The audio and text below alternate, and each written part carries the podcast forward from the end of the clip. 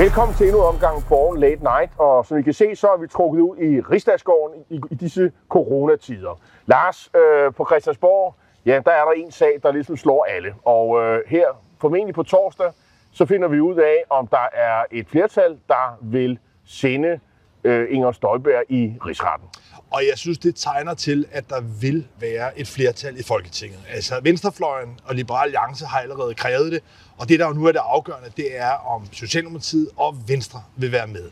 Jakob Ellemann Jensen, Venstres formand, har jo på sin vis allerede lovet det. Han sagde i forbindelse med opgøret med Inger Støjberg, at hvis advokatundersøgelsen, den advokatundersøgelse Folketinget selv fik lavet, hvis den ikke klart afviste det, der var grundlag, ja, så vil Venstre stemme for. Og så kom den her øh, redegørelse, og den viste, at ikke alene bekræfter de Instrukskommissionens øh, beretning om, at der er begået ulovligheder, men de vurderede også, at Inger Støjberg rent faktisk kunne dømme ved en rigsret. Så derfor er jeg svært ved at se, at Venstre i virkeligheden kan slippe udenom det. Lige nu er der lidt sådan en blinkeleg i forhold til Socialdemokratiet, og jeg tror også, at Socialdemokratiet ender med at være nødt til at stemme ja til sin rigsret, selvom det er ubekvemt for statsminister Mette Frederiksen.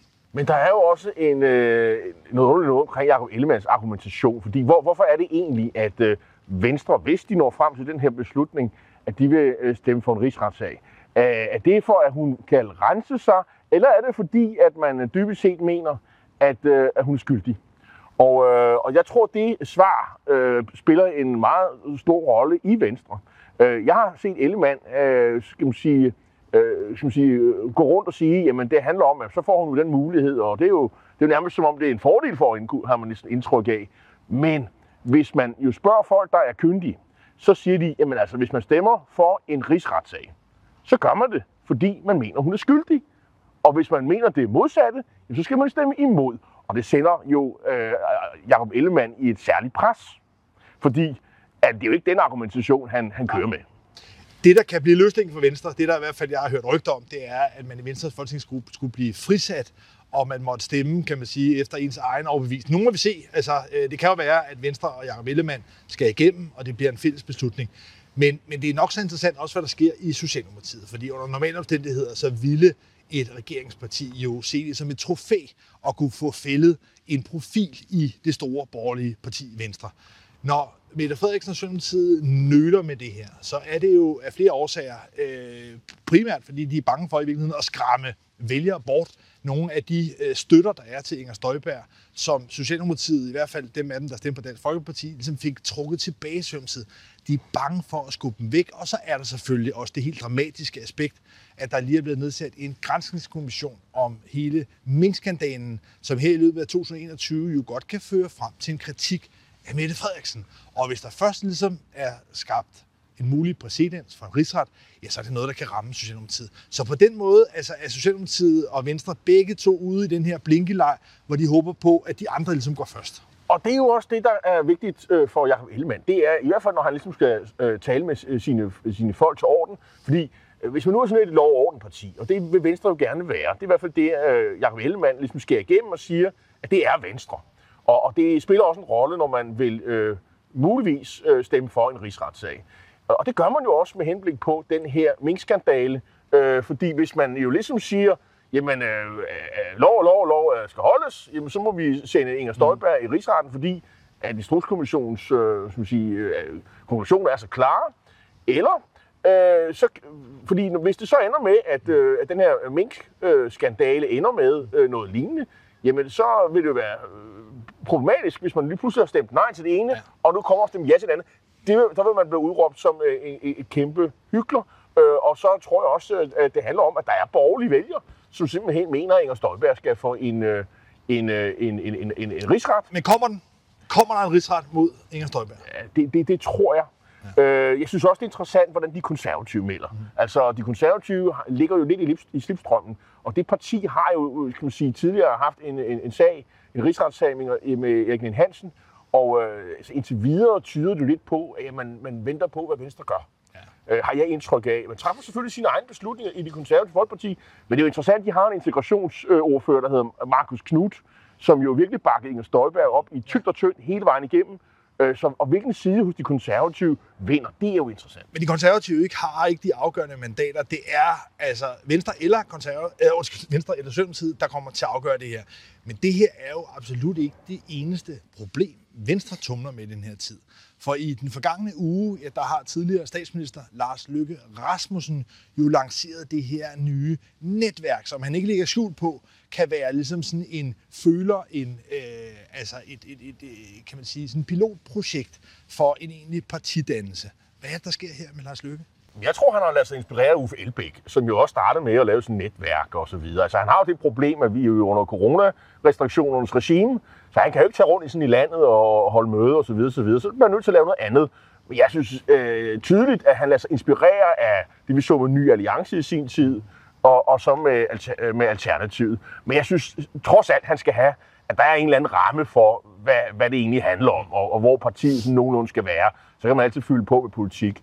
Øh, jeg synes, han har øh, øh set det rigtigt. Altså, øh, det, det er den rigtige måde, og han har også muligheden for at trække stikket på, på projektet, hvis ikke det kommer op og flyve. Fordi jeg synes jo, at det er jo sådan meget bemærkelsesværdigt, at der er faktisk ikke nogen, øh, i hvert fald ikke nogen kendte politikere, som har, øh, ikke så meget som et byrådsmedlem, har bakket ham op det i den her det er sag. Notere, fordi det tyder jo ikke på, at det ligesom har den sådan magnetiske tiltrækningskraft, som nogle af de andre partidannelser har haft, hvor der på en eller anden måde er mobiliseret.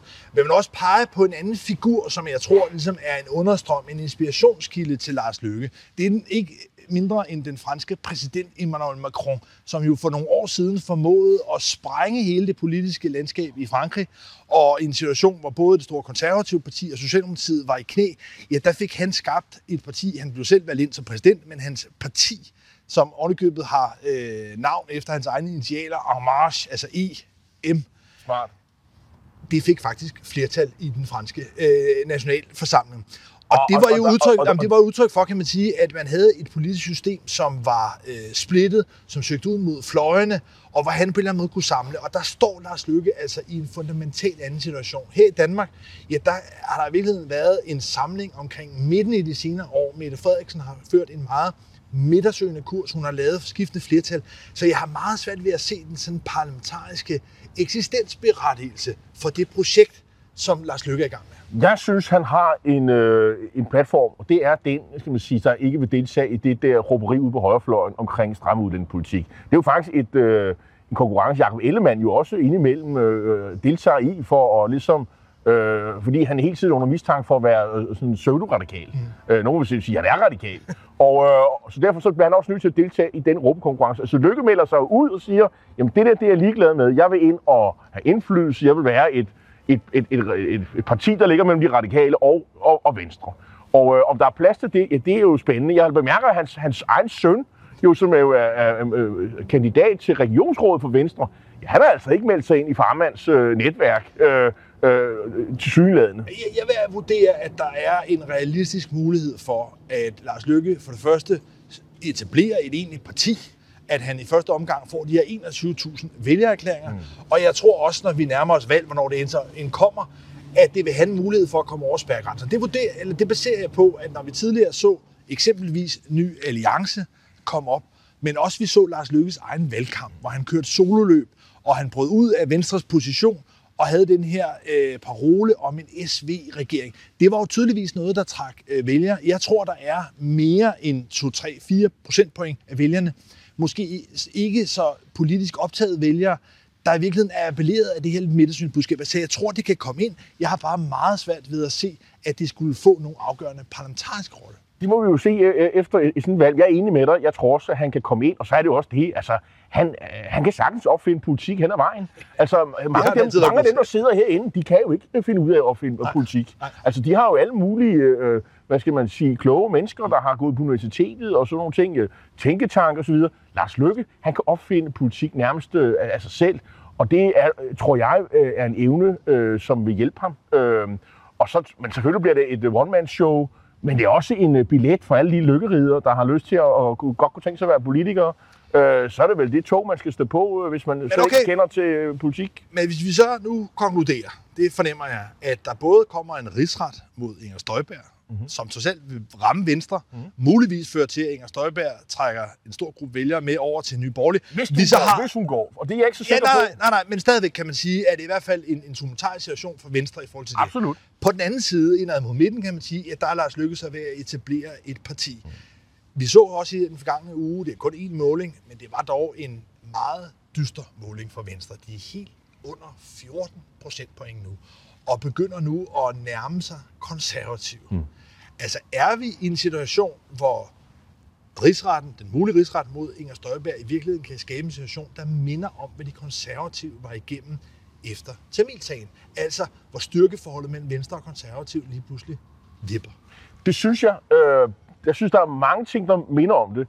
Bortset fra, at jeg har lidt svært ved at se, hvad det konservative projekt er. Venstres projekt var sådan et meget liberal ideologisk projekt øh, med Anders Fogh Rasmussen. Der var sådan, det var meget EU-positivt, og, øh, og det var også lidt frægt. De konservative, hvad er egentlig deres projekt? Øh, jo, de råber lidt højere end de konservative udlændingepolitikken. Det, det vil jeg godt... Øh, øh, Eller venstre, en venstre. Ja, en, en venstre. Øh, det, det, det er sådan set det eneste, jeg synes, umiddelbart kan få øje på. Ellers har, synes jeg, at de konservative ligner sådan et sted, hvor man går hen, fordi man ikke sådan, øh, bryder sig om Jacob Ellemann, eller synes, det, der foregår i Venstre, er, er, er sådan et galehus, og, og, og nu er man egentlig lidt træt af det, og der er altså lidt mere styr på tingene over hos de konservative. Så jeg har lidt svært ved at se, hvad er det konservative projekt øh, hos, øh, hos Søren Pape? Men det kunne godt være den appel, der trods alt ligger i at være det sådan klassisk borgerlige parti, jo, og hvor Søren skal... Pape har fået etableret sig jo også som en øh, voksen, en voksne på Christiansborg, en borgerlig blok. Og man kan sige, at alene det at levere den klassiske vare, gøre det på en voksen, ansvarlig, afbalanceret og resultatsøgende måde, det er vel en meget slidstærk det, pakke. Det kan man komme et stykke hen ad vejen med, men der skal også være et, øh, et, et politisk projekt, og det kan jeg, ikke, det kan jeg simpelthen ikke se. Men øh, man kan sige, der er, jo, der er jo andre ting, der minder lidt om de konservative med Venstre. Altså, man sige, der er jo intern ballade. Mm. Øh, der er som sige, en, en, en, en partileder, som hele tiden blev udfordret af forgængerne. Det var også det, vi så med Pia Christmas Møller, hvis du kan huske det. Og der kom, pludselig så kom med ham her, Bent Betjensen, og så kom der nogen ro på det, i hvert fald i nogle år. Øh, så gik det løs igen. Men altså, Øh, så, så det er vel, det kunne godt, der er meget, der minder om de konservative i 90'erne, i det, der foregår i Venstre de her år. Men er de konflikter og de fløje, vi ser i Venstre, som jo i de senere år, i hvert fald udadtil, har været meget knyttet op på personer. Altså vi havde opgøret mellem Lars Løkke og Christian Jensen så har vi nu haft et opgør mellem Jakob Ellemann og Støjberg, hvor Jakob Ellemann har vundet. Han har simpelthen fået skubbet hende ud. Men det har været meget sådan personafhængigt. Samtidig har vi så land og by, og vi har det gamle højskole og øh, altså handelshøjskole øh, Venstre. Vi har masser af brydninger. Det er jo et stort parti. Men er de fløjeopgør, men er de fløjeopgør så altså intrigante, at det vil føre til sådan en konservativ nedsmeltning? Altså er det, er det gift, så giftigt? Det synes jeg jo ikke. Det har det nok været tidligere, men det synes jeg faktisk ikke. Og jeg synes også, der er noget samling omkring for eksempel den næstformandskandidat, man har nu, altså Stefanie Lose. Der tror jeg ikke, der kommer andre. Ulla, Ulla Vilbæk var lige inde og vende, og da han så, det blev hende, så sagde han, det var fint. Jeg, jeg ser faktisk, at der er en opbakning omkring Jakob Ellemann. Øh, der er ikke nogen øh, fremtrædende venstrefolk, der har fuldt Lars Lykke. Der kan godt være nogen, der vil måske følge Inger Støjberg, hvis hun forlader øh, Venstre. Jeg tror, hun vil vente og se, hvad den her rigsretssag ender med, før hun gør noget. Fordi tænk, hvis hun blev frikendt i rigsretten. Hvilken rolle, hvilken status vil hun så få i Venstre? Hvis hun ikke er, hvis hun er uden for Venstre, så vil hun ikke have nogen status. Øh, så, så, så, så, så meget kunne tyde på, at hun skulle, eller, kunne tale for, at hun faktisk mm. bliver. Øh, men altså, det, ja. jo, det må vi jo se. Men jeg vil nu også fremhæve Stefanie Lose, som jo i dag er øh, altså formand for Region Syddanmark, men jo også formand for regionerne, øh, regionerne mm. danske regioner. Og jeg vil gerne fremhæve hende som synes jeg, et potentielt meget stort lyspunkt for Venstre. For hun har altså en række trumfkort. For det første kan man sige, var hun den, der øh, til regionsrådsvalget suverænt den, der fik personlige stemmer. Så hun er altså en, der på en eller anden måde formår at mobilisere vælgere. Men nok så væsentligt, så står hun jo som garanten for det danske sundhedsvæsen. Og det Socialdemokratiet jo tidligere i valgkampe har forsøgt ligesom at køre af som en skræmmekampagne på Venstre. Det har jo været sådan en fortælling om, at Venstre i virkeligheden ville rulle velfærdsstaten tilbage. Og det er sådan øh, Anders Fogh og Hulemand og alt muligt, der sådan rumsterer i det. Men hvis der er en, man virkelig ikke kan hæfte den etikette på, så er det Stefanie Lose. Hun står tværtimod som den, der er med til som at modernisere sundhedsvæsenet. Under valgkampen var Mette Frederiksen sågar ude at sige, at hun var glad for, at der i hvert fald var én venstrekvinde, hun godt kunne lide. Og det gør jo, at Stefan Lose, selvom hun kommer til at være en mere tilbagetrukken rolle, og jo på alle tænkelige måder anderledes end Inger Støjberg, så mener jeg, at det vil være potentielt være med til at stabilisere Venstre, også senere i en valgkamp, i forhold til den her vigtige velfærdsdagsorden, som sundhedspolitik altid er. Men ved du, hvad det vigtigste er? Det er, at hun får næstformandsposten til at forsvinde. Ligesom alle de andre næstformand, i, som er i, al, i alle de store ja. partier. Vi aner ikke engang, hvem de er. Jo, men, men de er skan, skandaliseret. Og, og nogen, der opdagede, at Frank Jensen var det, det, er jo det, det er jo det. Men den næstformandspost skal jo, skal jo forsvinde. Ja. Og, øh, og det tror jeg, hun er super god til. Oven i alle de andre ting. Det er ikke for at nedgøre hende på nogen som helst måde. Og det er det, jeg tror, man længtes efter. Det er ikke alle, der er vilde med Ellemann. Det er ikke alle, der er imponeret af den måde, han kører tingene på nu. Men jeg tror, man er der, hvor, hvor folk siger, er det bevægelsen venstre, eller er det personer, vi skal køre med? Dem, der mener, at personerne er vigtige, jamen de må jo smutte med, med, med Støjbær og med Lars Lykke. Dem, der mener, at Venstre som bevægelse er, er, er vigtig, de vil sige, vi tager Jacob Ellemann for, for hvad det er, og så må vi se, hvor langt det, det fører os. Men, men jeg, jeg køber godt altså, øh, det grundpræmis, der ligger for din analyse, at, at Venstre er ved at ramme et, øh, et, et bundniveau. Hmm. Jeg tror nu alligevel, vi godt kommer til at kunne se i løbet af 2021 målinger, der viser, at konservativ kortvarigt bliver større end Venstre. Men når vi kommer frem du til er valget... en stor spogmand. Ja, ja, du ved slet men, ikke, hvad der ligger nede ad vejen af nej, ulykker. Men, men, men, jeg køber i hvert fald, at Venstres altså, krise, altså, kan man sige, kan i hvert fald måske ende med at blive stabiliseret. Og dog, fordi vi står jo over for en situation, hvor vi har en statsminister, Mette Frederiksen, som allerede har formået at føre Socialdemokratiet op på et historisk højt niveau, og hun personligt står med en sjælden pondus. Og noget, der spekuleres i herinde bagved. Det gør, gør der jo altid. Det gør der altid. Der er meget... Vi er også selv flinke til det, vil jeg sige. Men en af de ting, der spekuleres i, det er jo om den styrkeposition, som Socialdemokratiet og hele hendes regeringsblok står i nu i målingerne, over for en borgerlig opposition, som er splindret og som står også virkelig lavt i målingerne, om hun skulle udnytte den situation til at udskrive et lidt tidligere valg, for eksempel til efteråret. Fristende, fristende. Men hvorfor gør hun det så ikke? Jeg, jeg, tror, jeg tror ikke på, at, at coronasituationen måske er helt overstået, men man kunne argumentere for, at, at, at statsministeren siger, nu har vi haft det her coronaregime i lang tid, nu er det ligesom tid til at ryste posen, så vi ligesom kan komme i gang igen, og så nu, så nu, så nu udskriver jeg simpelthen valg, for vi skal ligesom have renset luften og sådan sådan. Der er også alt for mange løsgængere, der fiser rundt, så nu, det, det, det kunne man sagtens argumentere for. Jeg tror, der er jo selvfølgelig den fare, at, at folk vil sige, at det er lige lovligt kynisk det der. Det, det er ikke det. Og, det. og så begynder man jo også at, at diskutere skal man sige, de politiske forskelle, der er. Og så er det jo ikke sikkert, at det er 35 procent, der står bag øh, statsministeren, fordi hun har været den, der ligesom har, har, har som siger, haft styr på tropperne i coronakrisen og ført landet sikkert igennem, i hvert fald nogenlunde sikkert. Øh, det er jo ikke sikkert, at for eksempel begynder vi at diskutere andre ting. Øh, måske var det også heldigt at ligesom køre, køre igennem perioden. Hun er jo sådan lidt et ordensmenneske, har jeg lagt indtryk af. Der skal ligesom være orden i tingene. Det er lidt for korporagtigt at sige, efter to og et halvt år, så skal vi have et, et, et, et valg. Jeg er den, der tror på, at hun trækker den i hvert fald et år til. Tre og et halvt år, så kan hun godt begynde at udskrive valg. Det kan man godt. Og et ekstra argument for det, det er, at man kan spørge sig selv, vil det være en fordel for Mette Frederiksen at få et folketing, der var sammensat, som meningsmålingerne tyder på lige nu. Umiddelbart vil man sige, ja selvfølgelig, hvis Rød Blok på en eller anden måde vokser og står stærkere, så vil det, det også styrke hende.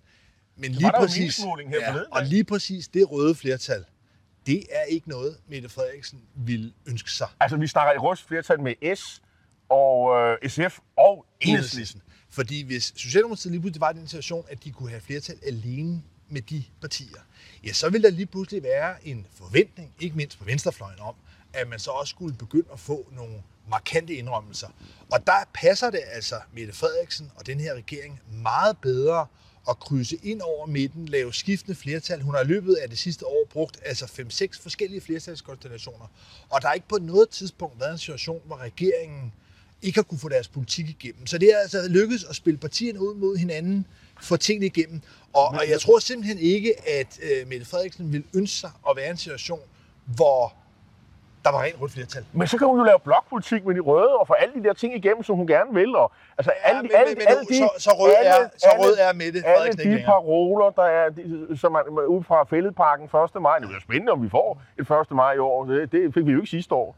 Øh, det kunne man jo gennemføre med et, et rent rødt flertal. Det bliver jo juleaften for, for, for, socialist, for Ja, men- socialisterne. Ja, øh, præcis. Men, men jeg tror ikke, at der er mange socialdemokrater efterhånden, der bryder sig om at blive kaldt socialister. Nå. Og det tror jeg heller ikke, man skal tænke dem som. Det er klart, at venstrefløjen, de vil presse på. De vil selvfølgelig synes, det var en våd drøm, hvis man kunne få et rent rødt øh, flertal. Nu vil jo ellers sige, de, der er heller ikke meget socialister i dem efterhånden. Der er ikke meget revolution i hvert fald. Nej, og det er jo i hvert fald også en af de væsentlige forklaringer på, at den her regering har kunnet manøvrere så fleksibelt.